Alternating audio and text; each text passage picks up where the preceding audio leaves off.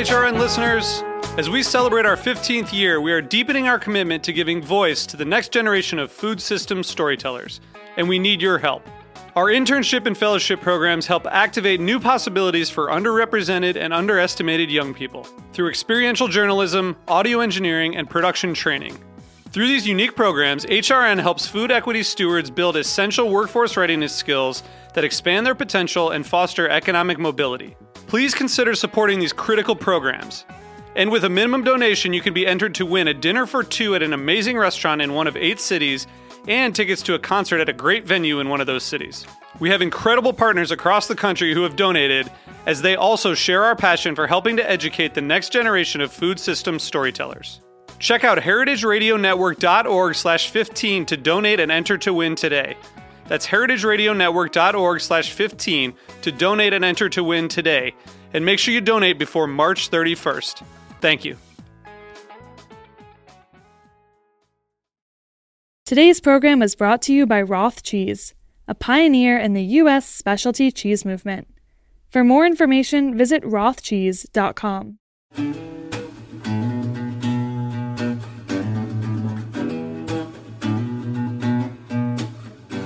Welcome to Pizza Quest. I'm Peter Reinhardt, a man on a never ending search for the perfect pizza. This show is the audio version of the Pizza Talk YouTube series where I engage in interesting conversations with some of the country's greatest pizza makers and other artisans. Thanks for joining me on this quest. Hi, welcome to Pizza Talk. I'm Peter Reinhardt, and we've got a really special episode today. I'm excited about this. I'm here with Lisa Pollack and David Gar- uh, David. I, I, always want to call you David because that's how it's spelled, but it's David Garci-Aguirre. Uh, at uh, and you're both coming to us from uh, the Corto olive oil universe. Uh, David, I think you're out in Lodi, and Lisa, you're uh, somewhere somewhere in California, right? In Sacramento, somewhere. And, exactly and we're going to learn. We're going to spend uh, this whole session uh, learning everything we can about not only olive oil but sort of like the future of olive oil. I, I, think this is the most exciting part to me is, is that is that you guys at Corto are doing something that is really unique and special and and in a way revolutionary. And so I'm looking forward to hearing all about it. And uh, so let me first welcome you guys. Uh, Lisa, it's good to see you. Uh, you and Great I. You. Yeah, thank you for inviting us on here. This is a couple weeks ago. Fun. You took me through kind of a, a tasting experience with. Uh, you sent me one of these little tasting boxes and a kit with olive oils and and kind of uh, gave me uh, an initiation, I would say. And it was so illuminating that I felt like it would be great to share this with all of our viewers. And so, and then you invited David to join us. So, the, sorry, we'll keep I'll keep going back and forth between David and David. But we, we got David here, and he's going to take us. He's you're David. Why don't you introduce yourself and, and what you do? Are you like the operations manager there, or what? Yeah, so my name is David uh, Garci-Aguirre. I'm the uh, master miller here at Corto Olive. And what that really means is that I'm in charge of all of the oil production. And really, my job, you know, doesn't really end until all of our customers have received the fresh, you know, high quality oil that we've made. So I'm pretty much the steward of the oil, the crafter, the maker. Sorry, my phone just went off. I thought I turned off all my phones. This is this is the Zoom world that we live in. hey, we're used to it. Yeah, working yeah. with technology, there's always variables. Right? We're all very forgiving. If Believe 2020 has taught us anything, we've been learning, and, and, it's kind of like it's changed our whole perspective on life. Is that everything? It doesn't always have to be perfect, uh, and, and still be very interesting. In fact, even more interesting. So, uh, so as master miller, that that's a term that we think of. Uh, uh, you know, in, in in my world, in the bread world, we think of master millers with with uh, milling grain, and you're mm-hmm. milling olives to create olive oil. Correct? Correct? Yeah, that's correct. I mean, essentially, you know, the, the, the term comes from old Spanish and Italian maestro molinero. Um, you know, it's a different process, obviously, to milling grain. We're essentially what I do is I make fruit juice. Um, you know, instead of keeping the water phase, we keep the oil. And uh, so, you know, I guess I'm a master juice maker.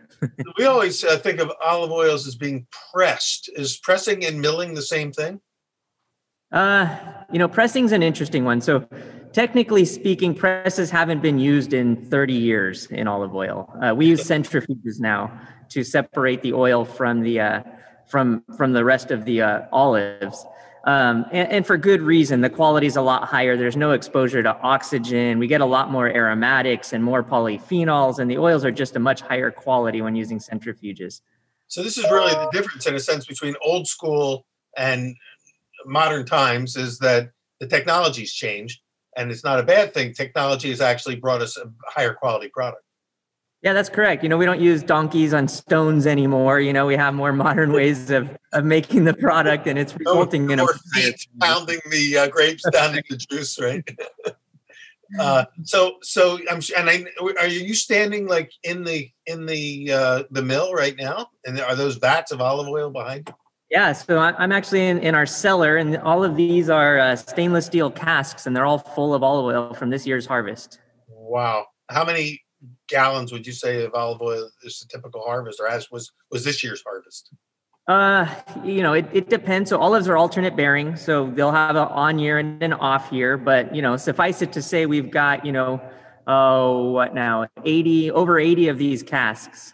Wow, we've got plenty of plenty of oil and and we're we're not going to spend a whole lot of time today talking about uh, the Corto company, except that I think it's important for our viewers, especially many of them who are in the pizza world, uh, to know that that Corto is uh, is a term that's connected to the name Cortopassi, which and, and Cortopassi family is, are the the family behind Stanislaus tomatoes.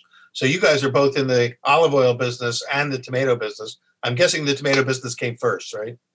It did actually. You know, I will spend a little time talking about the family because I think it's a good. It paints a good backdrop as for what's happening in the olive oil industry. So, you know, Corto uh, obviously is uh, own. You know, was founded by the Cortopassi found family about 15 years ago, and the Cortopassis are a multi generational farming family. It came from Lucca, Italy. I think Amerigo uh, came over in the 20s, and his son Dino uh, Dino Posse is really the the enigma and the driving force behind the success that uh, Stanislaus Food Products has had and now Corto is having. And really, what set Dino apart was, you know, many things, but two in particular, I think, that are pretty relevant now. You know, number one, Dino has always believed that, you know, in order to have a successful company, you have to have a demonstrably better product.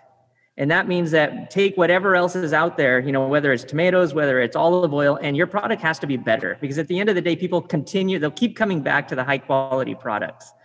And the other part of that is Dino was always willing, even more than willing, he was always eager to find innovations, you know, innovative ways that not only make you more efficient, but also continue to widen that gap in quality. And you know, in tomatoes, that was you know an example would be like the he was one of the first adopters of a the tomato harvester, the automated tomato harvester. And obviously, when it first started, it, it wasn't perfect. You know, there were a lot of challenges. But at the end of the day, you realize that not only can you get a lot more tomatoes out of the ground, you can also get them to the cannery faster. So the overall quality is a lot better. And we, um, he, he saw the exact same opportunity here with olive oil and this new method of planting, which we'll get into, which is really revolutionizing the olive oil industry. It's the first time, I like to say, it's the first time in olive oil history that we're able to get fresh, high quality, fall harvested oils into the marketplace at any kind of scale. Yeah, I think this is what's exciting is I think a lot of people who are watching uh, maybe like I was when I first, you know, kind of started talking with you guys thinking of olive groves as being these tall trees with you know uh, uh, branches drooping down, loaded with dark olives, you know, um, purple olives that are ready to fall off and be harvested. And that is like maybe the way it was a couple hundred years ago, but it's not the way it is now. And and now we've got a whole new. This this looks almost like a vineyard, is what I'm saying. It's like a vineyard vineyard olive groves, and and they look more like bushes than like trees. Uh, so uh, I know you're going to explain all this to me, and, I, am glad that we have this visual up here that people can see. Um, but going back to what you were saying about the, the the business and the family, the ethos of this company really is it's all about trying to get deliver highest quality. It sounds like is really what's driving the the vision of the company. Yeah, no, that, that's exactly right. You know, and, and, and I keep saying demonstrable difference because those are Dino's words, but it really is. It's a, you know, it's it's a push to always deliver the highest quality that's available in the marketplace. And and you know, and as you see here, or as you alluded to, these vineyard style of planting um, is giving us a, not just Corto, it's giving the the olive oil industry a a, you know a huge competitive advantage in that we're able to produce high quality oils now that were never available before and and and this is the I think maybe the crux of the whole thing is is why is this a better quality oil? And it has totally to do with when those olives are picked and how and and the shape that they're in when they're picked, right? That's exactly right. Yeah, I, I like to start with a story, um, and it's it's you can pick your favorite fruit. You know, you can use a peach, you can use an orange, but we'll we'll use an orange for this one. So you know, imagine an orange in your backyard, and you have an orange tree in your backyard, and it's it's you go through the harvest season and you watch that orange grow from a little orange to the point when it's it's at the at that perfect moment of ripening right? And you go out there and you pull that orange off the tree and you juice that orange that orange juice is going to be amazing right? And, and, and yeah and, especially when it's tree ripened yeah yeah, exactly. So you're pulling it straight off the tree at the perfect time, and, and you can that juice is going to be amazing. Or if it's a peach and you bite into that peach, it's going to be incredible. Now you can let that orange hang on the tree for another three, four, five months. And that orange is going to continue on its ripening process, right? For all the, the geeks out there, all the enzymes start breaking the orange down. Eventually, those enzymes start, you know, the, the, it starts go, undergoing fermentations, and you start, that orange starts turning black, and then it starts to essentially rot on the tree. And at that moment, when it's about to drop, you can still pick that orange and make and make juice out of it, right? But that orange juice, you can imagine what it would taste like and unfortunately, for all of us that love food, the vast majority of olive oil that's available in the United States comes from fruit that's way overripe, like that orange. Exactly. So overripeness is is as big a problem as underripeness. In, that's in, correct. In fruit, I mean, I, I had a peach tree in my backyard when I first moved to North Carolina. It was one peach tree, and I loved that tree until uh, uh, a landscaper one day inadvertently, you know, ruined it and cut it down. But it, it gave me maybe 12 peaches a year and I, and I wouldn't I just wanted to wait till the perfect moment to pick it. And and and it was a different kind of peach when you picked it that way than if you picked it early or if you waited too long. Yeah and that's right and that time in olives is in it's in the fall it's in october and november. Um, the antioxidant levels are the highest in the fall. Um, the aromas and the uh, you know the the the flavors that you get are all reminiscent of fresh green uh, you know uh, uh, fruits and and herbs and things like that. And and the reality is all premium oils are harvested in the fall. The challenge has always been there's there isn't there hasn't been until now a way to harvest the fruit in a way that we can get enough olives off the tree to make enough oil to meet the you know the demand for high quality oil and uh, you know, you've been, uh, I've been, those of you who are not actually seeing what we're doing, but listening to it as a podcast, uh, aren't seeing what I'm seeing on the screen, which is uh, a, a, graphic that that has uh, maybe seven, uh, all of it, seven different stages of its growth. And prior to that, we were looking at, at the the what would you call it, the vineyard, so to speak, or the the orchard in which these these olive groves were were planted, which were row after row, straight long rows uh, of of olive. Are they trees? Or uh, David, are these trees? Yeah, yeah, they're they're trees. They're trees, and they're just planted on on. They're planted in basically in hedgerows on trellises, just like we plant wine grapes. Hedgerows, I guess that's the word I was looking for. So so and and acre after acre after acre of these, and then but then the olives themselves. I'm looking at a, at a, at a photo now where there's uh, an olive that's very bright green. It's sort of I would say my first impression would be it's not ripe, it's not ready. Then there's one that's starting to get a little bit of color, and then there's one that's more some more purples coming in. One that's almost you know mostly purple. Then there's one that's all purple, I mean, and then there's then it's going to black, and then finally at the end it's wrinkled like a prune. So those like different stages. Where are olives usually picked? Uh, you know, sort of in the old an old school, and where are you picking? So I, you know, the vast majority of olives, more than 70% probably, even closer to 80%, are harvested after January, which would put it at the last two ripening stages in the graphic. So, you know, the reality is October, November, maybe the first few weeks of December are the ideal point to harvest olives. That's when, like I said, the antioxidant levels are the highest. when you make premium oils.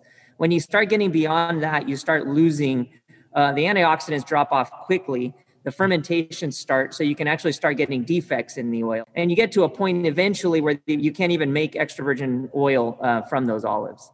So the olive that you that the graphic says is the is the time when you pick them is the second the second olive on this on this lineage.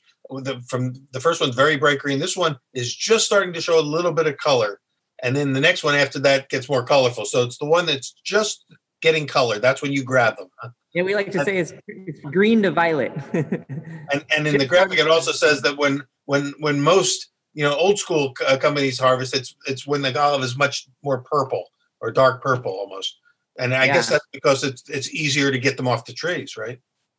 That's right. Yeah. So, you know, actually, do you mind if I take a step back and kind of explain what makes olive oil different and why this is important? Yeah, absolutely.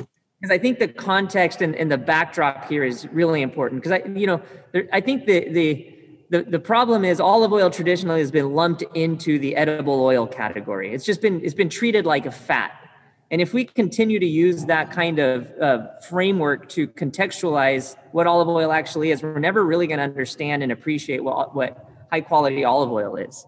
And you know, olive oil, what makes it different than everything else is that olive oil is essentially a juiced fruit, right? Every other kind of oil out there, I don't care if it's soybean, canola, grapeseed, nut oils, whatever it is, it goes through a refining process. And the refining process strips away any flavor, any aroma, any color, and it just ends up as a colorless, odorless fat, basically. Fat. Yeah. Olive oil is the exact opposite of that. So olive oil is actually a celebration of the fruit itself.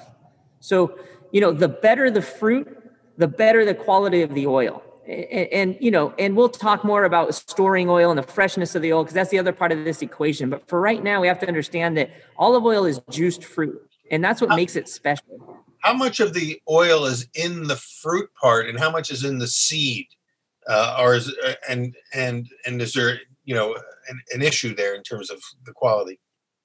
No, almost all of the oil is in the fruit. It's in the flesh. Hmm. There's very little, very little in the pit itself. Okay, so we're so so as opposed, and how much of that uh, is juice versus oil? Oh, good question. So it's about I'd say in olives about 18 to 20% oil and about 50% water. And and does that water have to get somehow dealt with? It doesn't go into the final product, right? That's right. Yeah, that's what the, the centrifuges, or the old days, it used to be the presses. The presses would press out the, the water and the oil, and then you'd let it settle and they'd naturally separate. Today, uh, we use centrifuges that separate the, the uh, water and the oil. So that way the, the oil goes straight into its own tank and what happens to the to the juices? Uh, well, currently, so once the oil is extracted, once the oil is pulled out, it's called pomace. And currently, at least in California, uh, the pomace is mostly going to compost, animal feed, but there's a lot of untapped value in the pomace. And, and you know, it's such a it's such a new industry, the, the world of high quality oil at scale, that we're just starting to scratch the surface there. I know that people are doing the same thing with grapeseed pomace and, and grape pomace uh, and, and finding other uses, both uh, uh, pharma, pharmacologically, uh, cosmetically, all sorts of other benefits, because those antioxidants are still in the pomace too, right? Yeah, that's right. I mean, you know, we always talk about the antioxidants in the oil, and the oil does have antioxidants, but the vast majority of antioxidants are in the water. Ah, that's interesting. So yeah, yeah so we got two distinct products then. Uh, yeah. But well, you know, this is pretty fascinating stuff because again, uh, we take it for granted. We use olive oil. We use any kind of oil. We don't really think about where it comes from. We just know that we like this one better than that one. Uh, we know that maybe. Well, we should talk a little bit, maybe in a bit about the type of olives themselves and what what factor that has in the flavor. Uh, but and because ultimately, what you're talking about is delivering a highest quality flavor uh, components to this functional food, which is oil. Yeah, I think that's that's what's so exciting. We, we like to say around here that olive oil is the it's the ingredient that farm to table forgot. Interesting. Right? Because we Because you, you, you can go you go to any restaurant and they can tell you about every ingredient on that menu, right? They'll tell you about the the proteins, the micro herbs, whatever it is they're using. And then you ask them about the oils and they don't have a clue. You just get this like look on your face, like on their face, like, wow, I have no idea. I've never even thought about that. right, right. And so our big thing is we want to close the loop on that because it olive oil touches more ingredients in a dish than almost any any other ingredient in there. Uh-huh. And yet, you know, and yet we we we don't we don't pay it the service and we don't use it in the right way yet. And I think once we can start conceptualizing it as, you know, a juice that retains all the the flavors and aromas and everything from the fruit, and then we can start talking about different varietals and things, that opens a whole new world for chefs and for, you know, artisan homemaker chefs and and it, it, it basically, you know, it's a new tool that we're just starting to scratch the surface with. And we can get as specific with that as we can with grapes and with cheeses and things like that. Exactly. Yep. the nuance factor comes in. Well, listen, why don't we do this? Let's take a little break right now because I want, I want, I have a lot more questions I want to ask you, and I want to learn as much as I can from all. And well, maybe we'll bring in in the next segment. We'll bring Lisa back in, and we'll talk about um, not only the farming techniques but these flavor components, and then of course, ultimately, I want uh, Lisa to kind of walk me through a tasting. Uh, you know, for the benefit of everybody who's watching, so we can actually, you know, get those flavors in our mouth and describe them and talk about them. So, uh, David, we'll, we'll, we'll, and all of you, hang in there for a second. Come back for the next part. We're going to continue on this. I will call it our our primer our primer of uh, of olive oil. Everything you want to know about olive oil, and uh, we're going to continue the discussion in just a moment. Thanks. We'll be right back with more Pizza Quest right after this break.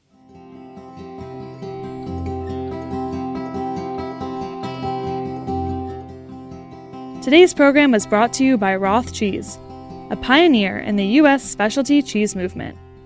Roth has made specialty cheese in the rolling hills of Wisconsin for more than 30 years. With strong Swiss heritage, Roth is best known for its award winning Alpine style Grand Cru cheeses.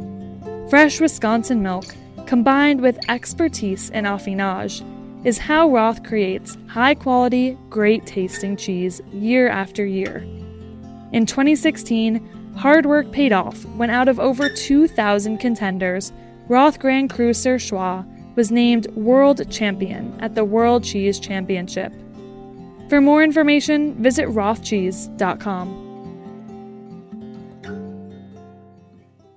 Welcome back. Uh, I'm Peter Reinhardt, and I'm here with Lisa Pollack and David Garci-Aguirre uh, from Corto Olive Oil. And uh, we're going to continue because we've had a, a fascinating sort of first round on this, and, and it just got my wheels spinning. I've got so many questions for you guys. Uh, David's been giving us sort of a crash course in the, the process of milling as opposed to pressing olive oil. And in a sense, these are uh, examples of the different understandings that we have of how you what olive oil actually is. So, David, David, you were talking about the uh, the fact that, that olive oil really is the juice from a from a fruit. Is an olive a fruit when you say it's a fruit? Yeah, no, that's that's a good place to start. So olives are fruit. Surprise, you know, a lot of us never really conceived of it in that way. But yeah, so olives are a fruit, and uh, you know, technically speaking, olive oil isn't juice, I guess, because juices are you know water. But the for a context for how to think about olive oil, it works perfectly. You know, we're essentially separate juicing the the juice from the oil oil. uh, afterwards, but but it's juiced from the olive, so to speak. That's and, that's, and and how do you do that juicing? What's the process of you? You said it's it's not being pressed the way we used to think of. Like I think of making apple cider, you know, or apple juice, you know, from by pressing apples and squeezing out the juice. But this is different. How, do you do it? Yeah, so you know, it, it's a relatively simple process. Um, all we do is the, you know, we harvest the fruit, we rush it to the mill as fast as possible because the, uh, you know, the time between milling and harvest is a big factor in quality. Then we crush the olives whole. So we we pit and everything. We crush them into a paste, kind of like a tapenade. And then we slowly mix that paste for about 20 to 30 minutes. And that allows all the oil droplets to come together. And then we send it into a centrifuge. And that centrifuge separates the oil from everything else. And at that moment, you have the freshest, oil possible. So, so you crush it. Now, how do you do the crushing? What what what crushes the the olives? Uh, there are there are different methods. Um, typically, you know, most mills use what's called a hammer mill or a blade crusher, and they, they literally, you know, they're like little hammers that are cutting it down into small bits. So, and I, again, I, my analogy for this is always the the bread world and the grain world. So the and hammer milling is an actual type of milling that's, that's used right. yep. in bread making and in flour yep. production too. So, um, uh, so, but to get the olives, so you've got olives growing in these these incredible uh, orchards of of olive trees that have been sort of cut to. Uh, I, I don't know. I think of it as like the like these little Japanese trees, you know, so to speak. You, you know, but it, but because you're keeping them small, uh, and they're growing. The fruit's growing all over the plant, right? And, and all on the new growth, whatever new growth from this year, that's where the fruit's going to happen. And then how do you get them off the the uh, the vines? So the so yeah, so the olives grow on last year's wood. So every you know we're we're like a year behind with the fruit. So the they're grown in hedgerows on trellises, and they're really close together. They're like three three and a half feet apart. The trees are, and they grow into each other to form a hedge. Um, basically, what we've done, what the innovation was, and, and I shouldn't say we, we didn't invent it, but we have adopted it um, the what what has happened is we've taken a grape harvester, same exact concept, but we've made it bigger. So the the harvester will drive over the top of the row, and inside there are little gentle picking fingers we call them, but they shake back and forth and they strip the uh, the fruit off of the tree. It's it's amazing. And then that fruit goes cleaned up. You're then, able to do this and get them off the tree at an earlier stage than than old school because the the, the method itself gets them uh, you're not just shaking the tree; you're actually kind of uh, separating the, the, the fruit from the branches. Uh, and Lisa, you had uh, I think mentioned something about um, uh, again this, this, sort of difference. Uh, you know, this different approach from I'll, I'll, just call it new school versus old school. when did all this sort of change? When when did the paradigm flip? Yeah, no, good question. I mean, so when we're talking about kind of this new planting style, you can kind of think about it as like this is something that's taken off in California as like the new world, where it's kind of like we now have a way to mechanically harvest this fruit in the fall. Because the biggest difference is that when we were talking in the last segment about like you know the scale of the life cycle of how that fruit kind of develops in its flavor and eventually becomes overripe where you get the best quality out of the olive fruit that translates into the oil is when you harvest that fruit in the fall when it's green and kind of just starting to turn to like this blush violet. And yeah. so the harvesting at that point is a little bit more complicated because it takes more force to remove the fruit from the actual tree. And so, like in these old world producing regions, generally the trees are planted traditional style so it's you know 15 to 20 feet in, in between each of these individual kind of larger trees and they're not and cut can, but they're just they grow up like trees yeah. exactly and so it's possible to make a fall harvest olive oil that way but you're going through and you're harvesting the fruit by hand or just using like these rakes and things so it's a slow and it's laborious process so those fall harvest olive oils kind of coming from these traditional groves are much more limited in production. And so, why it's so exciting to kind of have a way using these hedgerows is that, like, now we have this machine that helps to assist that process of pulling them off the tree in the fall. So, it's a lot faster and a lot more efficient. So what's kind of happened is that if you wait to harvest the olives until they're, you know, much more ripe, then the abscission layer kind of breaks down and it's a lot easier to remove that olive from the tree once it turns black and kind of starts that decomposition. And so what's happened is that, you know, in order to get through all the trees and for kind of an ease of harvest, if you wait till much later in the season, then it's possible to just kind of shake the trunk of those trees and the olives fall off. The trade off, though, is the trade off is you lose the flavor, right? Because if you think about those olives, yeah. thinking back to kind of the peach or the orange analogy, you know, we can still bite into that peach when it's ready to fall off the tree right. and kind of overripe, but you're going to get all these kind of funky fermentations and flavors and things. And that's exactly what happens with It's a little counterintuitive for us when we use those fruit analogies because we like to think of ripening them to the to the peak of of sugar development. Whereas in this case, we're taking them early, pre-sugar. We're taking them when the flavor of the olive itself is at its peak, of the oils in that olive is at its peak, and that's earlier in the in the in the growing cycle. Uh, and by the way, you, earlier you had provided us with some great graphics of seeing the the hedgerows and seeing you know the the uh, the, the even the plants and the mills. But uh, for people who are not able to watch this, uh, people can access this on your website, right? You've got a lot of great videos and and and and photos there where they can see the things we're talking about, right? How can exactly. they get to the website? Yeah. What's the best way for them to get to the website? So if you just go to it's Corto, C-O-R-T-O hyphen olive.com. And then on the landing page, you'll see, you know, check out our fall harvest. And we have a new portal with videos. You can really walk through and see all of, excuse me, all of this process in action, which is really cool. So I encourage everyone to kind of check that out. Great. Now, and then this is for both you and David, is that um, uh, the olives that, that are growing in those hedgerows, they, you must have made a conscious choice, or the the, the Cortopassi family, somebody, you know, made a choice of which olives to plant. And, you know, a lot of, I think, we think in the artisan world, uh, and if you, again, grape analogies, there's varietals. Is, are your olives a particular varietal or are they a blend of different kinds of olives or, and, and how are those choices made? Yeah, so we we we typically in in this method of planting, the three dominant varietals are Arbequina, Arbosana, they're two Spanish varietals, and a Greek varietal, varietal called Koroneiki. Uh, and the reason they were chosen is because they're low vigor varieties. So if you imagine in a hedgerow, you don't want the trees to get massive. So, um, so those three those three varieties lend themselves well to this planting method. Now that said, there are about another ten varietals that are being um, developed uh, and tested for this method of planting. So, you know, it's a new method. So I think we're going to start seeing a lot more different varietals coming into play. That should get real interesting in the future as we get specific and and blended and all these other. I mean, I, I imagine blending will become a big thing in its own right. Uh, uh, this method that you're that you're using at Corto the, you didn't like you said you didn't invent it. Where else in the world is this being used and where was it pioneered?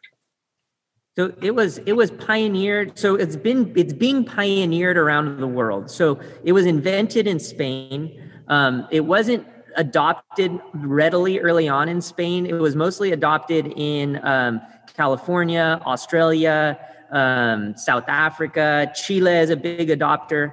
Um, and now is being uh, planted extensively in Spain and Portugal. I think the writing's on the wall. Everyone knows sees that this is the future of olive oil. So we're starting to see a lot more of this planting um, happening around the world. And I would imagine because it's so intensively planted, uh, that the yields per acre must be much higher than the old school method. Yeah, that's true. You know, we had one of our family growers once uh, made a comment that really stuck with me. And he said, uh, you know, in agriculture, it's rare that you have an opportunity that makes yields and quality better. And when well, you when you yeah. have that opportunity, you have to go all in. And I think this is one of those opportunities. This is really yeah. because it's very counterintuitive. Olives are very different from from from grapes or from even from wheat. Uh, yep. Lisa, I was, I was just going to add something that that's like the most exciting part about this is like what it's really opened up is that it's opened up a way that we have fresh olive oil more available right now because it's like you know for me like i grew up on olive oil that now i recognize was not fresh at all and this concept of fresh olive oil was super foreign to me. Like i even kind of how I fell into the industry was working on a farm where we're harvesting the olives, which, like, first that was a learning because I didn't even know olives grew on trees. Then we take them into a mill, and it's like, you know, there's all this buildup to taste this olive oil. I tasted it in the first sip, you know, it was peppery, it was kind of bitter. I was just confused because it was unlike any olive oil I'd ever tasted, you know? And so I think that's the most exciting part is just that like it's raising the bar because now we yeah. have more of this fresh olive oil available. Right. So it's changing chefs and home chefs, you know, changing our palates to appreciate this flavor and really kind of integrate it into the food, which is the most exciting part.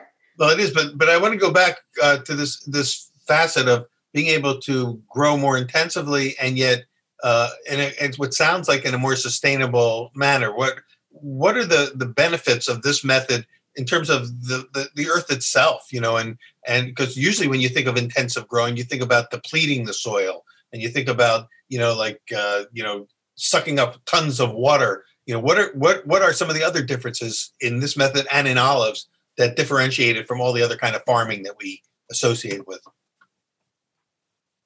Yeah, and a great question. You know, I think from the outset, when we saw this method of planting, we weren't thinking, you know, Corto is going to be big. We were thinking we can establish a long term California industry. And sustainability is a big part of that. You know, right now in California, we have over a million acres of almonds planted. And and olives use, you know, less than half of the of the water and, and I think that's being generous to almonds that um, that almonds do. They use less water than grapes even. The mm. other really interesting about olives is they're evergreens, right? So they have leaves on them year round. So olives actually are a carbon sink. Uh, the IOC, which is the International Olive Oil Council, uh, released a study a couple of years ago where they found that you know for every two acres of olives that are planted, and they were looking at traditional. With intensive, it's even better um, you know, for every two acres that are planted, you're essentially absorbing, um, you know, one person's carbon footprint per a year. Interesting. So it, it, yeah. So long term, I think it's a great crop for for California and for other parts of the world that can grow it. Are olives dependent on bee pollination? They're not. They're self-pollinating. But you know what's interesting is because we're not harvesting on the ground anymore, we're harvesting, you know, off the trees, we can actually grow native cover crops and that will help a lot of the native insect populations, you know, stabilize them and regenerate native insect you, populations. You're building the soil up at the same time that you're continuing to grow these these uh, hedges. Yep. See, I find that to be really fascinating, and, very, and, and must for you guys, it must be very exciting to be to feel like you're part of something that as ancient as this is and traditional as it is, it's also like it's new world stuff. That's a great way to put it. I think, you know, we've seen waves in other food products, right? We always talk about like the third wave in coffee, where we went from like a commodity product to like, you know, your Starbucks, and then all of a sudden you have all these really awesome boutique light rope produ- light light roast producers everywhere. Or beer when we went from macro to micro, you know. And I think I think we feel like we're at the cusp of that kind of movement. And and yeah, I think the the coffee analogy may be much better than the fruit analogy that we talked about earlier because it's so similar. Um, what uh, you mentioned that California is one area where it's it's happening is are there other companies now that are getting into the the game and doing it the way that you're doing it? Uh, and are and what what land are they using for that? Are they, are they repurposing things that were formerly used for apples or vineyards or almonds or what? Yeah so there are there are certainly you know there are there are probably you know three to five you know larger companies in california and i got to say larger in quotations because we're still a teeny tiny industry. So compared to other industries we're all small boutique producers. But um, but there are other producers adopting the method and most of the lands are being converted from uh, they're either in low water use areas. You know california has it we have a big water challenge yeah, yeah. And so a lot of the uh, a lot of the acreage that used to be dedicated to other crops like almonds that are higher water users are being converted over, um, and some new acreage, but most of it's been conversion thus far. And we um, you mentioned some of the different varieties of olives too. Uh, which olives are you growing? Which specific ones have you chosen? So we have a Arbequina, Arbosana, Koroneiki, and then we have a couple trial varietals like uh, Oliana, Lecciana, um, Chiquita. but these are all growing together, or do you grow them separately and then blend them later? We typically grow them separately and blend them later. Uh, but do they grow similarly? The process is the same regardless of the, the varietal? They they're they're grown similarly but they all require different they have different requirements. And we're still we're just starting to learn a lot of that. Like we've planted a lot of trees in places that weren't the right place but that comes with pioneering i guess. When i go to buy olive oil i think of you know like there's some that just says olive oil. Some says extra some says extra virgin some says virgin you know so there's all these other terminologies but I one varietal that I, I think it's a varietal is that we use a lot at our house is says Kalamata olive oil. Now, is that an actual olive or is that just a region of Greece or and, and are, is Greek olive oil very different from Spanish olive oil and from Italian olive oil and from American olive oil? So it's so Kalamata. I believe it's both. I mean, the biggest thing with olive oil is that you know, when we're talking about flavor, like you're exactly right. Like this idea of what kind of olive you're making the oil from really plays a role because each different kind of olive and i wanted to give david some credit there because it's part of it's the farming of these different varietals but a big part of that is the milling process is different kind of varietal to varietal of kind of you know the different tweaks that david kind of oversees in the process to bring out the best flavor of that specific variety of fruit. And so yeah so these different varietals will have kind of unique characteristics but kind of before you even get to there, the biggest thing is with olive oil, which this goes back to that fruit idea, is that freshness. It's like you have to make sure that first you have the right flavors of the fruit and then you can experience the flavors that are coming and the nuances that are coming from the varietal and things. Whereas like a kalamata would taste different from you know an arbequina olive oil and so and part of that I really say that like the best olive oil is the freshest olive oil because that's where you know you're getting 90% of that flavor. so like depending where it's coming from, it's more just about, you know, your means to get that olive oil and how fresh it is when it gets to you. You know, how is it produced first of all, and then how fresh is it once it gets to you in your kitchen? Yeah. And the best way to know is really to taste because a lot of times we look at the label and like you were asking about extra virgin and yeah. so extra virgin is a quality standard that's meant to denote that it's the highest quality. And so when we're talking about quality, we're thinking about flavor, but in the United States, it's just a voluntary standard. So just because we see extra virgin on a label, there's no requirement that it's undergoing the testing that needs to be done to verify that.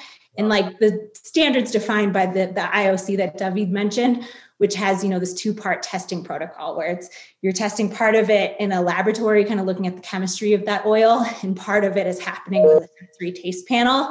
And so since that's kind of unreliable really the best way to know if we have the best flavor on any olive oil is to taste it right? Which we'll kind of get which into we're going to get to because i'm yeah. really you know, the more we talk about tasting now, the more I'm starting to think about these little vials I have here that I want to try.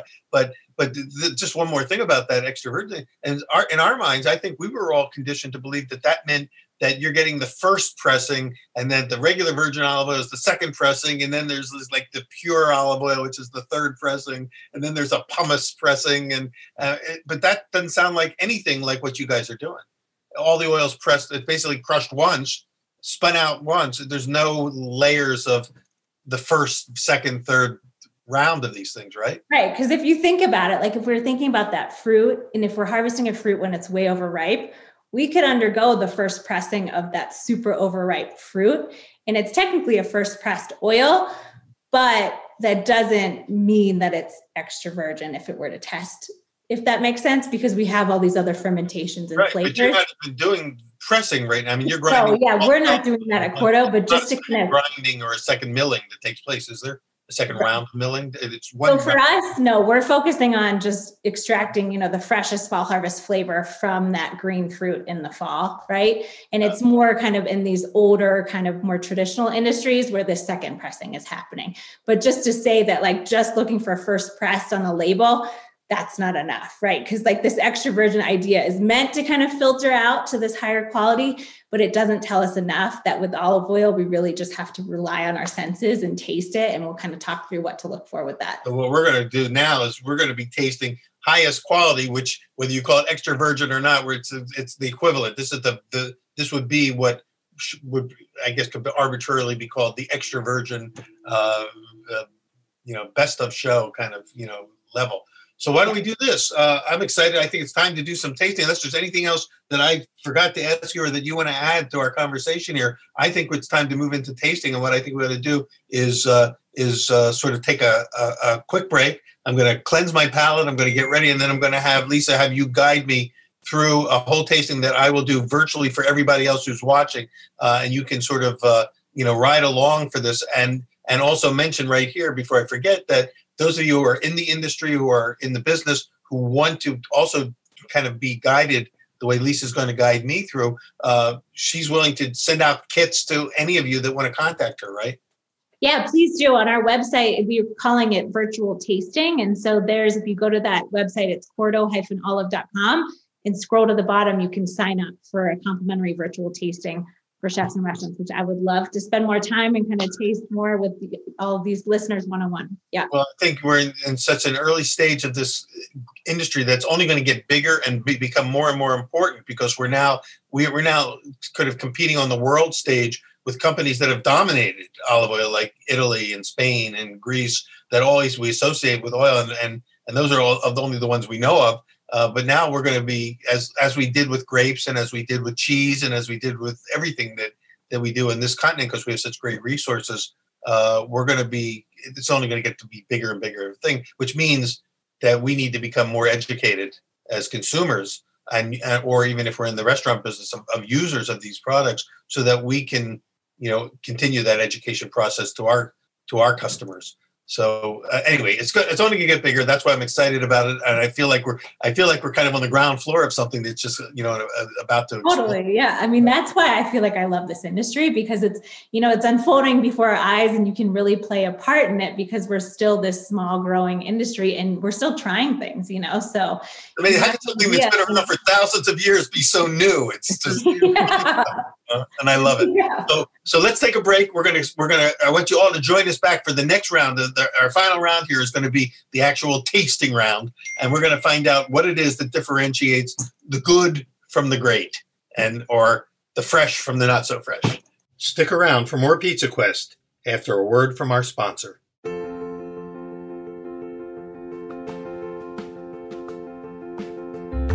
Good food is worth a thousand words.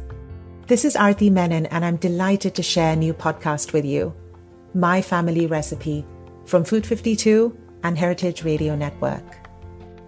Each episode of My Family Recipe brings you a cherished heirloom recipe and the story behind it from voices across the world of food. Join us as we explore experiences of loss and remembering, accompanied by homemade baked ziti and chronicles of comfort and celebration paired with the perfect chocolate cake. I'll interview writers and chefs, parents and children about what's passed down along with the foods that we know and love. I think food can serve so many important functions. Uh, specifically in grief, it is a way to nourish us, physically nourish us, at a time when we just are feeling so weak and so sad and so maybe incapable of nourishing ourselves. Adapted from Food 52's much loved column of the same name, the My Family Recipe podcast will bring its pages to life. We'd open these tubs of dough and they would exhaust these incredible yeasty fumes, and it just smelled like nothing else. It was so intoxicating, and it smelled like something was happening. You know, there was like a sense of action just in the smell. I grew up literally hanging off the petticoat tails of three generations of Indian matriarchs who used food to speak their everyday language of love. As a result, I've always reached for the human side of recipes and food traditions. As the editor of the essay series, I work with writers to explore the histories behind these passed down dishes, but also what they mean for the present and our futures. I'm so excited to dig deeper into the stories and voices behind them Chinese people aren't like born with a download on how to like velvet chicken. You know, like that's not something that just like comes to you. That's something that needs to be taught just like any other thing.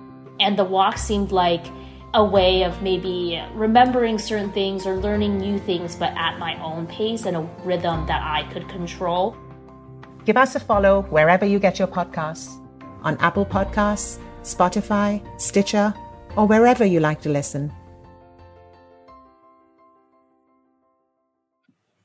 All right, now the most exciting part of of our gathering with Lisa and David is uh, is to taste the olive oil. We've been talking about olive oil.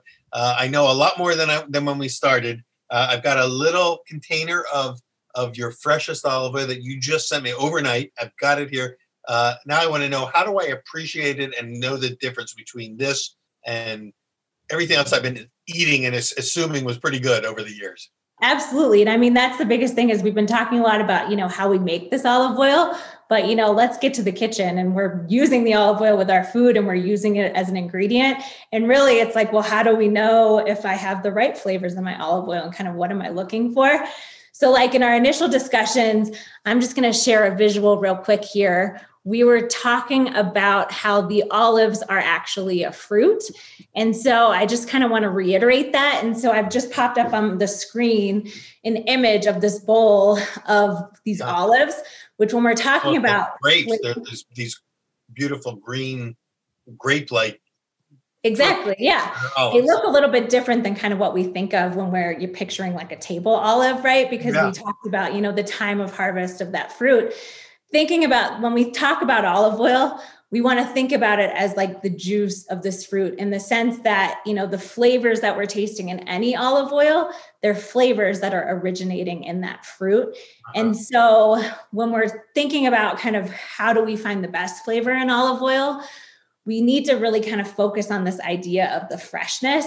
And the freshness kind of has two components. You know, it starts with that fruit, whereas, like, when we're talking about getting the best flavor out of an olive, the time of harvest is very important. So, we want to harvest the fruit when it's, you know, green, just starting to take on a little hint of violet, which is in the fall for us in California, like October, November.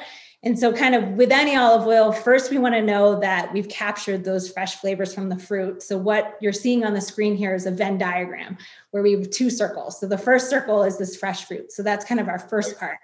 Then, the other component of this freshness, because when we're talking about freshness, that really is the equation that's lending itself to the flavor and the quality. The uh-huh. other piece is the freshness of the oil itself, because oil you know degrades if it's exposed to light air or heat. So the storage and kind of how we're protecting that olive oil is kind of the other component. So we need to kind of know if the oil that we're choosing is fresh meaning that it first kind of captured those fresh flavors of the fruit and it's still fresh because it's been stored and protected.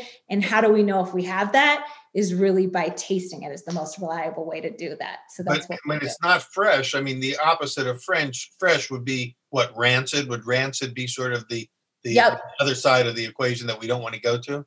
That's exactly right. Like any oil you know when we make it it'll be a fresh oil and we'll also have the fresh flavors if we harvested the fruit at the right time. But if it's not stored properly i mean i've done experiments where it's even 24 hours where you know i put the olive oil in a clear glass container and I put it up on my roof. You know, I have a lot of time on my hands, but I put it up on the roof, you know, and let it sit in the heat and the sun for 24 hours. Yeah. And it's shocking because, like, you know, over time, the light yeah. and heat will kind of turn an oil rancid, but it can happen really, really quickly. So yeah, with, we're kind of looking for both things. With wheat, we, you know, with whole wheat, for instance, the, you know, they say you should try to use it while it's still pretty fresh but certainly not any older than say a month or two months. But you have a little bit of buffer time before it kicks over from sort of that that sweet pure uh, oil. And, that, and when we say that whole wheat's gone rancid, it's because the germ or the oily part of the of the berry has gone rancid, not the starches and not the bran itself, but the the oil. So here we're talking about oil as the dominant thing that we're looking for, as opposed to sugars and and right. starches. We're talking about oil and, and right. so the rancidity factor here is can be very dramatically fast. It can be, be very, and I find that rancidity is a very mobilizing word because nobody wants to be using a rancid oil in your food, and especially not in food that you're serving to others. You know, so it's worth kind of, you know, really it all starts with tasting. It's like that's the thing that we all need to get into the habit of, which was weird to me when I first got into this industry. You know, yeah. I'd never poured myself a glass of olive oil to you know take a sip of it before but really like you just need to kind of get in the habit of tasting your olive oil and we'll kind of taste together to talk about what we're looking for and how we can really tell if that oil is fresh because that's where all the flavor lies well let's let's start tasting and I, I may have some questions along the way because uh, sure. the first thought that i have in my head is is, is uh, am I ever having fresh olive oil in my home? If I'm getting something off a shelf at a, at a market, it's already older. It's already probably in sometimes in a clear bottle. This and that. It's doing all the things that you're that we don't want to be doing. Uh, right. So, so I maybe I've never had freshly pressed olive oil before. Well, let's see, and let's make sure that I bet you're going to have some right now. Right, so, so yeah, so what I've so I've sent you ahead, you know, a little bottle of some of our, you know, fresh olive oil, which we've, you know, harvested in the fall. Yep. And we're using a cup to taste it. And so we're using, you know, it's a clear cup with a lid you know if you're at home or if you're in your kitchen kind of at your restaurant you know you can use whatever's available. A shot glass totally works. A wine glass you know these little kind of plastic ramekins work well. And so what we have is a cup so that it fits into the palm of our hand. And then we also have a lid, and there's a reason for that, which you can also kind of just cover it with your hand. But basically, when we're tasting an olive oil, we want to kind of perceive the aromas and the flavor of it. And what we're doing is we're thinking back to that equation of kind of the freshness, and that we really first want to capture those aromas of that fresh fall harvest fruit. So that's kind of what we're looking for first. So when we're going to taste it, I'll swirl this cup in my palm. While you're doing your swirling, I'm going to do the same thing at home. I'm going to be, you know, uh, matching what you're doing. So I'm swirling it and rubbing it against my palm uh, to what to bring a little warmth to it. Exactly. Yeah. What we're doing is we're using our body heat, okay. and that's helping that olive oil to bloom and kind of open up and release more of those aromas. Which then we're that's why we have the lid, or that's why we have our hand, you know, over the top of this cup, is it's keeping those aromas in so then when we're ready to smell it, we get this burst of that so, first. So for those of you who are watching or listening, uh, I vicariously, I'm going to try to share my experience with you so that you know what I'm going through. And then you can contact Lisa so you can go through this directly yourself. Exactly. Also, and, and I mean, some oils at home. You know, if you're at home, if you're in a kitchen, just grab any olive oil that's handy, you know, and just kind of follow along and we'll describe what we're looking for just see if you're kind of picking up something simpler, similar in the oil that you have available. Okay. so I'm going to go ahead and the, smell. Take off the lid and put my nose yeah. right in. so I'm going to take off the lid and I'm going to hold the cup right up to my nose and I'm going to inhale deeply. And I'm no. going to think about kind of what I'm smelling here. Uh, and yeah. like when I smell this oil, I mean, I'm I'm immediately kind of translated, kind of transmitted outside into like the garden, or it's almost as if I'm kind of walking through those fields, right? Because this is like when we're talking about that the oil is the juice of the fruit, we're capturing all those aromatics from the fruit. That's what we're smelling here. This is what we'll call like the fruitiness of an olive oil. And Very it should be something fresh, something green, something vibrant, right? That's like something that would grow in the garden, whether it's kind of grass, herbs, fruits, or vegetables. Definitely getting green right off the bat and and herbaceous and almost I'm even getting a little uh, uh, peppery. For sure, and there's kind of like I really kind of pick up some tomato in this oil. That's kind of yeah, like a yeah. real fresh, almost like the vine on a tomato. And I mean, like this oil that we're tasting specifically, you know, it's a blend of three of the varietals that we make, you know, so we're picking up little nuances from those different olives. Yeah. Any oil to know that it's fresh in general you just want this bright green burst of that fruitiness kind of coming through initially on the nose when you That's smell just because as you as you apply words to these uh, aromas and and and and name them then then it starts to make sense because you smell it you don't and and this is like what you do with wine tasting as well as you're looking for the the berries or the or the melon or the this or that and and so but we don't always have the vocabulary yeah. to connect the dots so so what you're doing is connecting those dots and as you said tomato then I went, oh, that's the that's what I just picked up. Totally. And this is why it's so much more fun to taste. I don't know if um, if you've ever sat at home tasting olive oils or tasting wine and then tasted in a group. It's like I always appreciate tasting with someone else because it's like half the time you're like, I, I know what that is, but I can't put my finger on it. And then somebody says, you know, smell it. And you go, yeah. But why, for those who are doing it alone, when, when you sent me the kit with the oils, you also have a little booklet that helps you to to start making notes, and you start to I write these things down so that you can create your own. Each person can create their own uh, equivalencies, and language equivalencies, right. And, right. and, analogies and associations. And, and you can kind of think about it. You know, there's sort of like some descriptors that are commonly found and commonly used, like you know maybe green banana, you know green apple, almond, things like that. But you know, really like the world is your oyster kind of depending on what you eat and depending on what you might kind of recognize in an olive oil it can really depend like part of my background is i used to work with a sensory panel for olive oil and they were always calling out like notes of green tea in mm-hmm. olive oils I didn't drink any green tea. So it was kind of like I was always searching for this green right. tea. it's like I'm never going to find it until I recognize what green tea kind of has. Green tea, yeah. I do the same thing with wines. I'm always looking for the cherries, the, cher- the cherry, yeah. the, the, the, the, Bing cherry flavor, you know. And, yes. and it took me a long time to find out where, where it was and which wines had it. Right, because those Bing cherries, you know, they're not always readily available. so yeah, so kind of back to this oil that we're tasting, kind of the freshness. Yeah. We've got kind of this first burst. that's our first clue that we have a fresh oil and that's what we want kind of in mm-hmm. any olive oil is that kind of fruitiness right on the nose so then let's go ahead and taste it and so something you, on, you just said something there does that mean that if i'm if the oil's not so fresh then i'm going to notice i'm not going to get that burst of of uh, verdancy that i got from this one. That's right yeah you won't you'll basically find that there's almost no aroma so it's pretty flat and that's kind of showing that it you know the oil could potentially be old and it's starting to oxidize and starting to turn rancid. Or you could kind of pick up some other aromas which are aromas that translate to something that's we're not looking for in olive oil which is the most common thing like you know in the US, we haven't had a traditional source of fresh olive oil. So, like, largely, you know, what I recognize as olive oil until I kind of fell into this industry was oil that was made from fruit that was much, much overripe by the time it was harvested and made.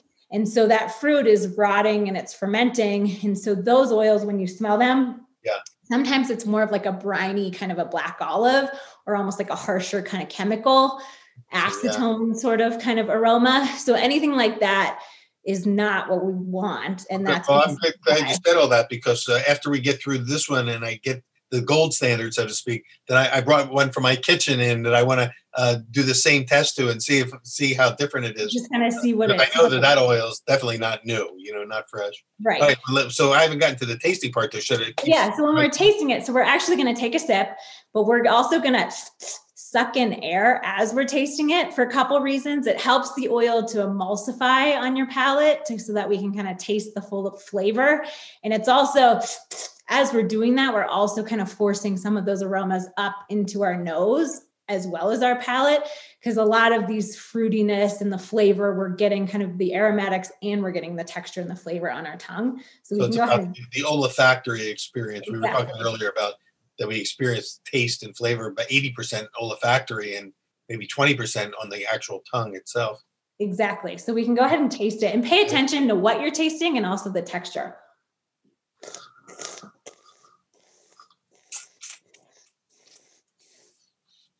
Mm, mm.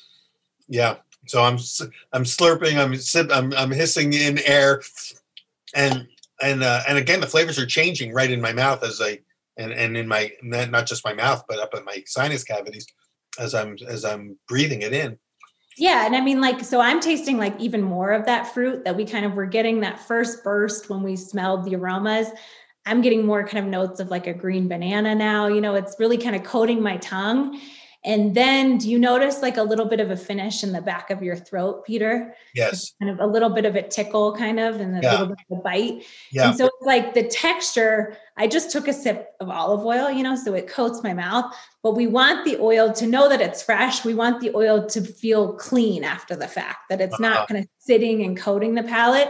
And the finish moves into the back of your throat. And that's kind of where we get a little bit of this peppery sensation. Yeah. And that peppery is kind of something else that we're looking for as an indicator that that olive oil is fresh because that's coming from these antioxidants that are naturally occurring in those olives. And when we're harvesting those olives, early in the fall, kind of when they're at their peak, when they're kind of more green, just starting to turn to violet, that's when the olive has the highest count of those polyphenols. And so that translates naturally into the olive oil, into that kind of peppery sensation, which, you know, the first time I experienced that, I thought something was maybe awry yeah. yeah. that never happened to me. I thought, is there something wrong? And I realized um, yeah. supposed to be that's the good sign, you know. That's a good sign, right? Because once those polyphenols, you know, they make the olive oil super healthy, they also protect, you know, the flavor and the structure of that olive oil. So like if an olive oil is no longer fresh or it's been compromised because it's been sitting open too long, you know, next to a heat source, we'll lose those antioxidants and those will fade and we'll no longer have that peppery kind of sensation. So it's a way that we know also that when we're tasting it that it's it's still a fresh oil. But you're right too that that my mouth still feels clean. The, the flavors the the flavor has moved to the back of my palate and, mm-hmm. and to that peppery zone so to speak. But the rest of my palate feels really kind of refreshed like I just almost just you know like I don't want to compare it to mouthwash, but I like my my my mm-hmm. breath is clean and pure. And if, if you can use the olive oil as mouthwash. I think that's a great idea. that could be another thing could be on there. But no, the I think that's that almost like the chlorophyll, the the the the, the, the green grassy aspect. Right. It's kind of invigorating.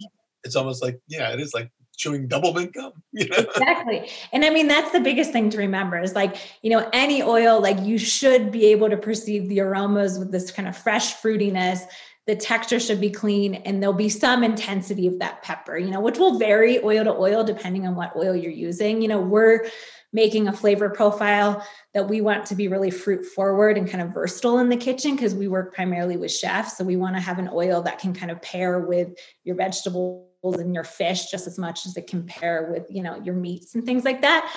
But you know this is where you know we just want to make sure with any olive oil we have fresh olive oil as kind of our starting point. And then we can kind of think about all of the nuances and things that you know are going to pair into our dish. So yeah. So um, I'm getting all of that freshness. Now I've got this other this other olive oil that I brought in from my kitchen. I wanted to see from a comparison standpoint because I think contrast these things is really helpful. And I know in the kit that you send, you give uh, four different oils so that people can do these con you know tasting contrasting. We're not going to do all that in this session, and so I'm substituting for some of your the other oils you send me. Um, one from my kitchen, which I and again I called it. It's labeled as a Kalamata olive oil, whatever that means, um, and and it usually has a bold flavor, and I always like it in food. And so I'm going to do what I did, did what you what you just showed me to do. I'm going to kind of warm it up in my palm, Mhm. pick it up a little bit, and um, see if I can release some of those aromatics, if there's any left. Totally Uh, we'll find out I said, I have no idea how long it took that oil to get from from uh, Greece to Trader Joe's, from and then from Trader Joe's, how long it sat there before it made it to my shelf, and then and I'm at the bottom of a bottle, so even when- even if I had just gotten it, I, it's still probably a few weeks old. Okay, I'm going to go ahead and release the lid now, if I can. Yeah, it's it's pleasant, but it doesn't blow. You know, like be- the first time I got this bouquet of this is it's it's shallower. It, it releases and it goes away. It doesn't right? a that little bit subtler yeah, and it doesn't have yeah, the complexity and the depth of the other. And that be, could be, you know, like as an olive oil kind of ages, you know, like fresh, we want to start out fresh and we want to keep it fresh, right? Any olive oil will kind of slowly oxidize over time, you know? And so part of that process, if it's partway through and maybe it's not 100% rancid quite yet, you'll get, you'll notice that those aromatics, as long as they're fruity, you know, we know it was made from a green olive to begin with, but they'll begin to fade before, you know, when an oil fully oxidizes, you're not going to get those aromatics. And then another sense is sometimes we get aromatics that are coming not even from the fruit, from other things. Right. So even from the best of the olive oil, if it's not as fresh, it's not going to be as good as when you, when it was fresh. But then you've got the other factors that are when was it harvested? Was it was it in a sense diminished from the beginning as opposed to maximized? Right, right. It's kind of like we need to start fresh and then we need to keep it fresh. Yeah. Give it okay. I've, I've warmed it up again. I've cleansed my palate with a cracker. I'm going to go ahead and taste it now and see Okay. it- how it's different. Oh, totally different experience. It's first of all, there's not much complexity of flavor. There's one little burst of flavor. hmm It almost feels like it's coating my tongue. Really? Yeah, um, I'm not getting any. Well, it's a little, I'll give it time. There's a slight bit of the peppery quality that you talked about, but not much. Uh, yeah, it just feels flatter. I guess that's the best word. Yeah, I would say that's a great description. Is you just lose this dimension. Like I think of it as like you want an olive oil to kind of dance in your mouth. You know what I mean? You want to be taken through this ride. You know where we're Yeah. smelling it, and then we're tasting all these other aspects, and then we're finishing with this pepper. Yeah. And as an oil, you know, begins to oxidize, or if it's already rancid, we lose all of those notes, and it becomes very flat, and it becomes heavier. I mean, the biggest indication if an oil has become rancid is the texture. That's kind of the first indication. And that's you'll notice is like, you know, when we're talking about a fresh oil is very clean, you know, you're going to taste the opposite if an oil is not fresh. It's going to feel really heavy, like you were describing, kind of greasy. And it lingers. It kind of stays around, and you may be getting starting with some of those flavors of rancidity, which stick with you because it kind of has that thicker texture, uh-huh, which tastes yeah. kind of like waxy crayons or like wet cardboard, or you know, if we've ever had stale walnuts, those are things that we don't want in an oil that show that it's you know it's gone rancid. Well, fortunately, um, it didn't. It, it, well, it's ne- not nearly as vibrant as the first one it does. Mm-hmm. I'm not getting too many of the negative. I'm getting diminished flavor, but not necessarily what I associate with rancidity, like off flavors or, and you know, or anything that. So maybe it's not this oil. Maybe wasn't as old, or maybe it was harvested at a better time. I don't know. Well, but. one question I'd have is like, so part of what we're looking for is kind of what is the flavor from how it was harvested, but how was it stored? You know, because that's the other big question that we all need to ask. You know, that's a good question because it came in a dark green bottle Mm-hmm. And, and, so I guess it was protected somewhat from light. Mm-hmm. And this mm-hmm. goes back to what David was talking about earlier too. Is is you know sort of the fact that he's got these these incredible tanks behind him, or uh, uh, what do you call them? Uh, are they kegs? What's the term that you use? casks, casks of olive oil, but they're look like they're stainless steel, um, and no light's getting at to the oil, right? And that's that's what you want. You don't want the light to somehow light will start that oxidation process, right? Yep. Yep. Yeah. The, so, you know, to uh, to give you a quick visual of what they look like.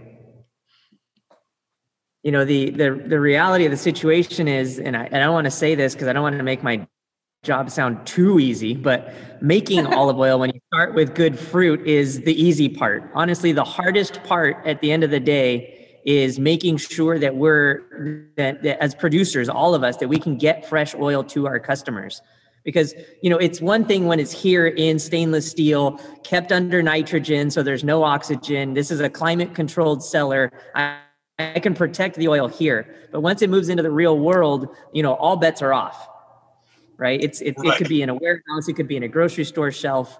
So you know yeah. the reality is that once it leaves here you know my job continues because i you know if i'm selling peter reinhart oil i want to make sure it's fresh right and so, you know, we have to think the process all the way through to the shelf and all the way through to the kitchen. Yeah.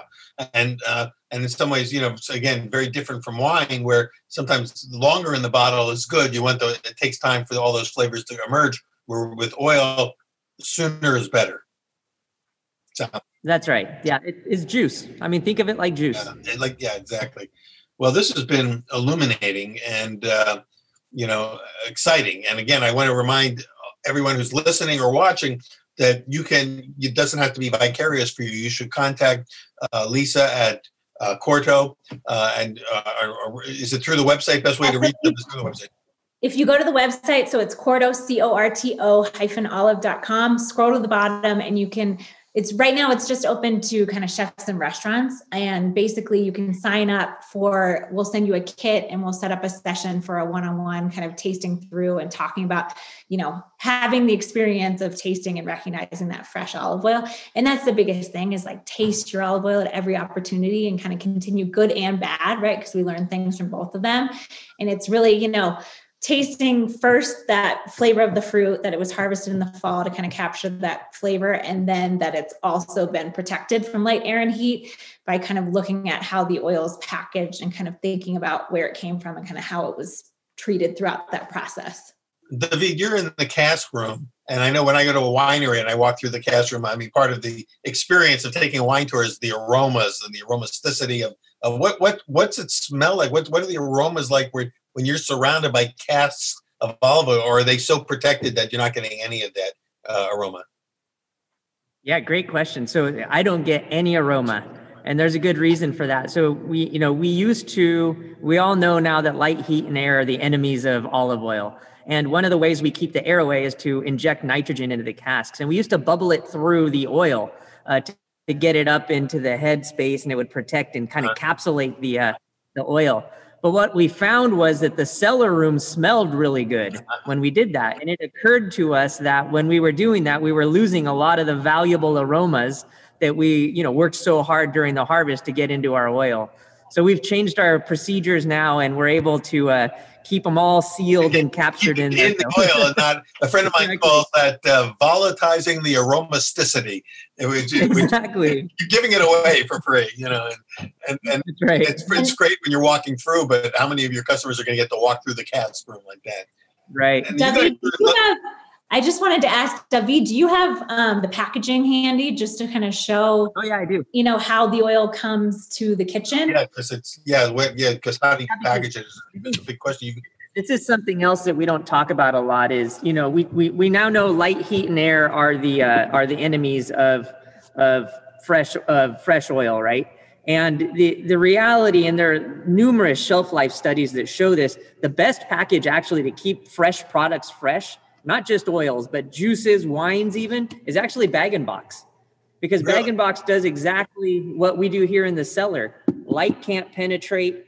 It has a bag that collapses as you dispense it, so air never hits the product. Uh-huh. And the cardboard uh-huh. can actually act as an insulator as well.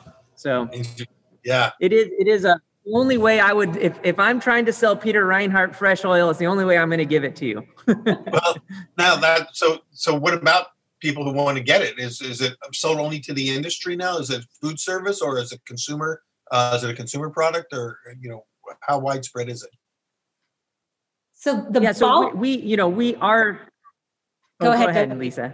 You have a delay, so I wasn't sure. So Debbie, continue on. Yeah. Yeah, so I mean, our our bread and butter is food service. We we we are a, a chef driven company. We we sell to chefs. We work with chefs. That's what we do. But um, we have uh, made our oils available in uh, on our website. So you know, in smaller packages for um, for everybody, you can just go to the website and buy there. When you when so when you said when when the room was filled up with the uh, the nitrogen released aromas. Um, what was what was that like? What was that? What was that? I mean, I got my my hit off of smelling from the cup. Was it just like that magnified, uh, or what? Yeah, you know, it, it, one of the best ways to know the quality of an oil that's coming out is the smell when the olives are being crushed. Right, uh-huh. that releases a lot of aromas. Yeah. That smell is what we're trying to get to you, right? So we can we want to make sure we can smell that in the cup. Yeah, so yeah. the the cellar smelled like that. so so that bouquet is coming to you, uh, you know, in the in the in the boxer bag and in your little cup when you use it, and uh, uh, a lot to take with us now. For those of you, again, uh, hopefully, from what we talked about already, should change the way you perceive the oils that you're using. Uh, and what you should be looking for, and maybe over the next couple of years, as the education process sort of unfolds, for the general consumer public, the, the people are going to demand this, and they're going to start to get you start start to get as snobby about olive oil as they do about wine, and uh, you know, and that would be a good thing because that's what we can all just you know take a rest. yeah. yeah. People are in the Lodi area. Can do you do tours or anything like that at the you know at the uh, at the mill? Uh, you know, we're not really open to the public, but we do do we do do tours for chefs if they contact us. Again, oh, probably the website or reach out to a, yeah, to yeah. one of your local. No, and you don't have a tasting open to the public. Like Peter. All right. Well, we're good. We definitely want to come out there. I want to get our whole Pizza Quest crew to come out with cameras and everything, and really, you know, yeah. dive into it with you and, and take an olive oil bath with you. But uh, uh, Lisa, David, thank you so much for sharing all this knowledge and for all the work that you're doing to help elevate uh, not only this sector of the of the industry, but to bring great flavor, you know, to to to the populace. And we look forward to growing. Always fun to chat with you, and thank you so much, you know, for inviting us on. This is our pleasure. Really, it's an honor. Well, we look forward to seeing you, and of course, uh, probably we'll see you uh, when the next Pizza Expo happens, right. when we actually can do a live one and not just a virtual one. Uh, exactly. And, and uh, who knows when all that will happen? But until then, at least you know we have these memories to share and and and these aromas and flavors. So thank you again, and uh, keep up the great work. And we'll see you, you know, down the road for sure. And all of you, uh, thank you for joining us. And don't forget to check out the Corto website you can see all these visuals. You can send for uh, you know arrange with Lisa to to get a uh, a real tasting and uh, and just keep coming back here to Pizza Quest. We have a lot more to share with you over the next few months. Thanks. Bye bye.